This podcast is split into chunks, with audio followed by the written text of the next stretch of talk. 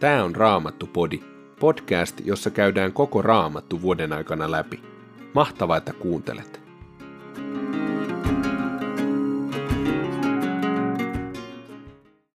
Tänään luemme Jeremian kirjasta luvun 49, sitten kirjeestä roomalaisille luvusta 11 jakeesta 25 luvun 12 jakeeseen 8 saakka ja lopuksi sananlaskujen kirjasta luvusta 26 jakeet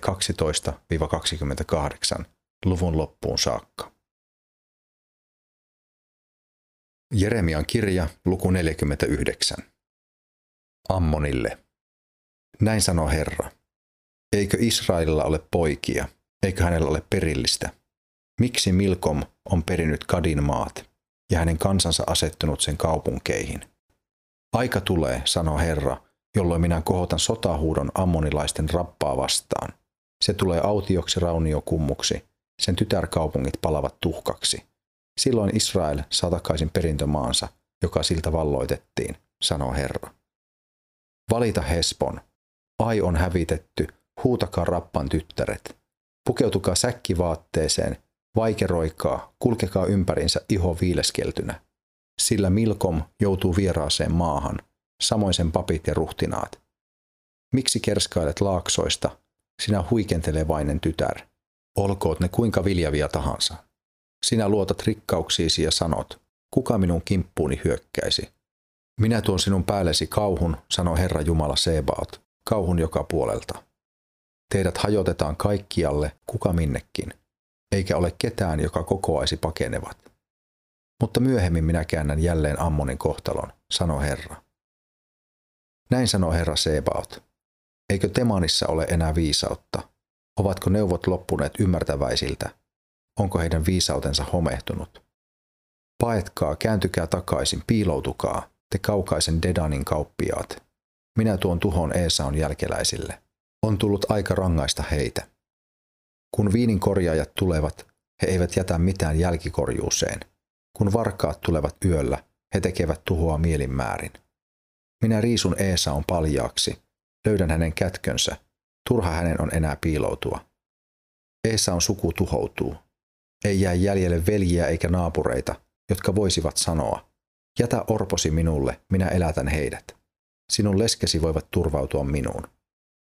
Näin sanoo Herra, jos nekin, joita ei ole tuomittu juomaan vihani maljasta, joutuvat siitä juomaan, jäisitkö sinäkin, Edom, rankaisematta? Et jää, sinunkin on juotava. Minä, Herra, olen vannonut itseni kautta, että Bosra tulee autiomaaksi. Sitä kammotaan, sitä pilkataan, ja sen nimeä käytetään kirosanana. Myös kaikki sen ympärillä olevat kaupungit tulevat raunioiksi. Niissä ei asuta enää koskaan. Minä olen kuullut, mitä Herra on puhunut. Hänen sanansaattajansa on lähetetty kansojen keskuuteen julistamaan. Kokoontukaa, Nouskaa sotaan Edomia vastaan, hyökätkää sen kimppuun. Näin sanoi Herra Edomille. Minä teen sinut kansoista kurjimmaksi, kaikki sinua halveksivat. Sinä olet kylvänyt kauhua, sydämesi röyhkeys on sokaissut sinut. Sinä asut kallioluolissa, hallitset korkeita kukkuloita. Vaikka tekisit pesäsi korkealle kuin kotka, minä syöksen sinut alas, sano Herra. Näin sanoo Herra, Edom tulee niin autioksi, että kaikki sitä kavahtavat. Jokainen ohikulkija järkkyy nähdessään sen tuhon. Sen kohtalo on oleva kuin Sodoman ja Komorran ja niiden naapurikaupunkien. Ei kukaan jää Edomin asumaan, ei yksikään sinne asetu. Niin kuin leijona nousee Jordanin rannan tiheiköstä ja hyökkää rehevälle laitumelle, niin minä ajan hetkessä edomilaiset maasta ja vedän heidän johtomiehensä tilille. Kuka on minun vertaiseni, Kuka voi vaatia minut oikeuteen? Kuka on se paimen, joka voi vastustaa minua? Sen tähden kuulkaa, mitä Herra on päättänyt Edomista, mitä hän aikoo tehdä Temanin asukkaille. Totisesti lauman pienimmätkin raahataan pois. Totisesti laitumet autioituvat ihmisten pahuuden tähden. Edom luhistuu, pauhusta maa järisee. Huudot kiirivät Kaislamerelle saakka. Se nousee, kiitää kohti Posraa, kuin kotka siivet levällään. Tuona päivänä Edomin rohkeenkin mies on hädissään, kuin synnytystuskissa oleva nainen. Tyrmistyneitä ovat Hamat ja Arpad, Ne ovat kuulleet huonoja uutisia ja vapisevat. Tuska kuohuu kuin meri tyyntymättä. Damaskoksen rohkeus murtuu. Sen joukot kääntyvät pakoon. Kansa on kauhun vallassa. Tuska kouristaa sitä kuin synnyttäjää. Voi kuinka hylätty onkaan tuo ylistetty kaupunki, riemun kaupunki. Nuoret miehet kaatuvat sen toreilla. Kaikki soturit saavat surmansa tuona päivänä, sanoo herra Sebaot. Minä sytytän tulen Damaskoksen muurit. Tuli tuhoaa Ben Hadadin palatsit. Ennustus Kedarin ja Hasorin heimoista ja niiden kuninkaista, jotka Babylonian kuningas Nebukadnessar kukisti. Näin sanoi Herra babylonialaisille, liikkeelle, hyökätkää Kedariin, lyökää idän miehet. Heidän telttansa ja laumansa viedään, heidän majansa ja tavaransa ryöstetään, heidän kamelinsa otetaan saaliiksi. Huuto kiirii, kauhua kaikkialla. Paetkaa minkä ehditte, piiloutukaa, te Hasorin asukkaat, sanoo Herra. Babylonian kuningas Nebukadnessar on tehnyt päätöksensä, laatinut suunnitelmansa teitä vastaan. Liikkeelle babylonialaiset, hyökätkää tuon kansan kimppuun, joka on elänyt huolettomana ja asunut turvassa, sanoo Herra. Se asuu erillään kaikista muista, eikä sillä ole kylissään portteja eikä salpoja. Kamelit ryöstetään, valtaisat karjalaumat joutuvat saaliiksi. Minä sirottelen kaikkiin tuuliin nuo miehet, joiden ohimot ovat paljaaksi leikatut. Minä annan onnettomuuden tulla joka taholta heidän päälleen, sanoo Herra. Hasor tulee autiomaaksi. Koskaan ei sitä enää rakenneta, siellä asustavat vain sakaalit. Ei kukaan jää Hasoriin asumaan, ei yksikään sinne asetu. Nämä ovat Herran sanat, jotka profeetta Jeremia julisti Elamia vastaan Juudan kuninkaan Sidkian ensimmäisenä hallitusvuotena. Näin sanoi Herra Sebaot. Minä murran Elamin mahdin, särjen sen jousen. Minä tuon Elamin kimppuun neljä tuulta, neljältä ilman suunnalta. Minä sirottelen elamilaiset näihin tuuliin, eikä ole yhtään sellaista kansaa, jonka keskuuteen ei tulisi Elamin pakolaisia. Minä panen elamilaiset kauhistumaan vihollisiaan, kaikkia niitä, jotka tavoittelevat heidän henkeään. Minä tuon heille onnettomuuden, hehkuvan vihani minä heille tuon, sanoi Herra. Minä lähetän miekan heidän kintereilleen, kunnes olen tuhonnut viimeisenkin heistä. Minä pystytän valtaistuimeni elamiin, hävitän sieltä kuninkaan ja ruhtinaat, sanoo Herra. Aikojen kuluttua minä kuitenkin käännän elamin kohtalon, sanoo Herra.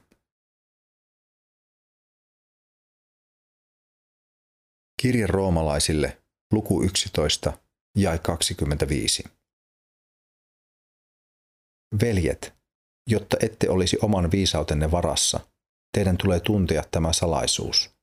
Paatumus, joka on kohdannut osaa Israelin kansasta, kestää siihen asti, kun muista kansoista koottava määrä on tullut täyteen. Sen tapahduttua koko Israel on pelastuva, niin kuin on kirjoitettu. Sionista on tuleva pelastaja – hän poistaa jumalattomuuden Jaakobin jälkeläisistä, ja tämä on minun liittoni heidän kanssaan. Minä otan pois heidän syntinsä. Evankeliumin torjuessaan he ovat Jumalan vihollisia, teidän tähtenne, mutta valinnan perusteella he ovat Jumalalle rakkaita, isien tähden. Jumala ei peruuta lahjojaan, eikä antamansa kutsua. Te olitte ennen tottelemattomia Jumalaa kohtaan, mutta noiden toisten tottelemattomuuden vuoksi Jumala on nyt armahtanut teidät. Samalla tavoin he ovat nyt olleet tottelemattomia, jotta myös heidät armahdettaisiin, kun te olette saaneet armahduksen. Jumala on näet tehnyt kaikki tottelemattomuuden vangeiksi, jotta hän voisi antaa kaikille armahduksen. Kuinka ääretön onkaan Jumalan rikkaus, kuinka syvä hänen viisautensa ja tietonsa, kuinka tutkimattomat ovat hänen tuomionsa ja jäljittelemättömät hänen tiensä. Kuka voi tuntea Herran ajatukset, kuka pystyy neuvomaan häntä? Kuka on antanut hänelle jotakin, mikä hänen olisi maksettava takaisin? Hänestä, hänen kauttaan ja häneen on kaikki. Hänen on kunnia ikuisesti. Aamen. Luku 12. Jumalan armahtavan laupeuteen vedoten kehotan teitä, veljet. Antakaa koko elämänne pyhäksi ja eläväksi, Jumalalle mieluisaksi uhriksi. Näin te palvelette Jumalaa järjellisellä tavalla – Älkää mukautuko tämän maailman menoon, vaan muuttukaa, uudistukaa mieleltänne niin, että osaatte arvioida, mikä on Jumalan tahto, mikä on hyvää, hänen mielensä mukaista ja täydellistä. Sen armon perusteella, joka minulle on annettu, sanon teille jokaiselle, älkää ajatelko itsestänne liikoja, enempää kuin on aihetta ajatella, vaan pitäkää ajatuksenne kohtuuden rajoissa, kukin sen uskon määrän mukaan, jonka Jumala on hänelle antanut. Niin kuin meillä jokaisella on yksi ruumis ja siinä monta jäsentä, joillakin on eri tehtävänsä. Samoin me kaikki olemme Kristuksessa yksi ruumis, mutta olemme kukin toistemme jäseniä. Meillä on saamamme armon mukaan erilaisia armolahjoja. Se, jolla on profetoimisen lahja, käyttäköön sitä sen mukaan, kuin hänellä on uskoa. Palvelutehtävän saanut palvelkoon, opetustehtävän saanut opettakoon.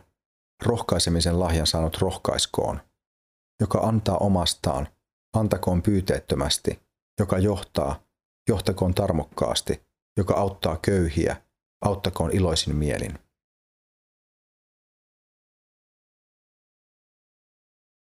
Sananlaskujen kirja, luku 26, jae 12.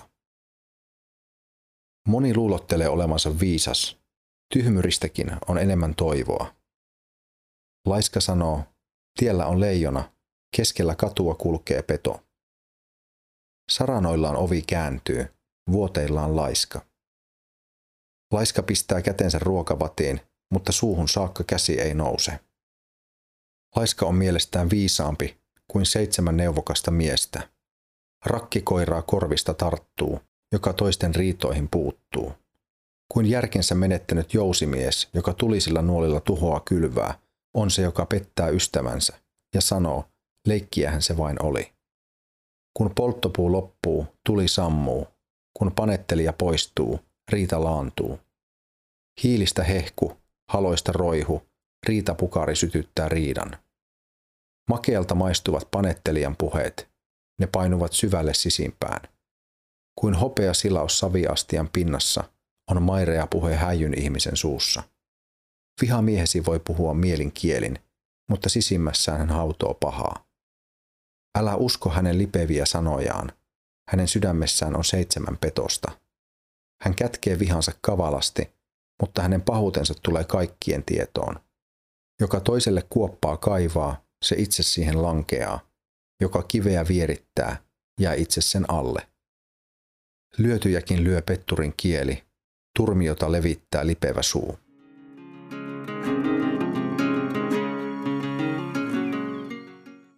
Jumala ei ole luvannut meille hänen seuraajinaan elämää, josta puuttuisivat haasteet tai kivut.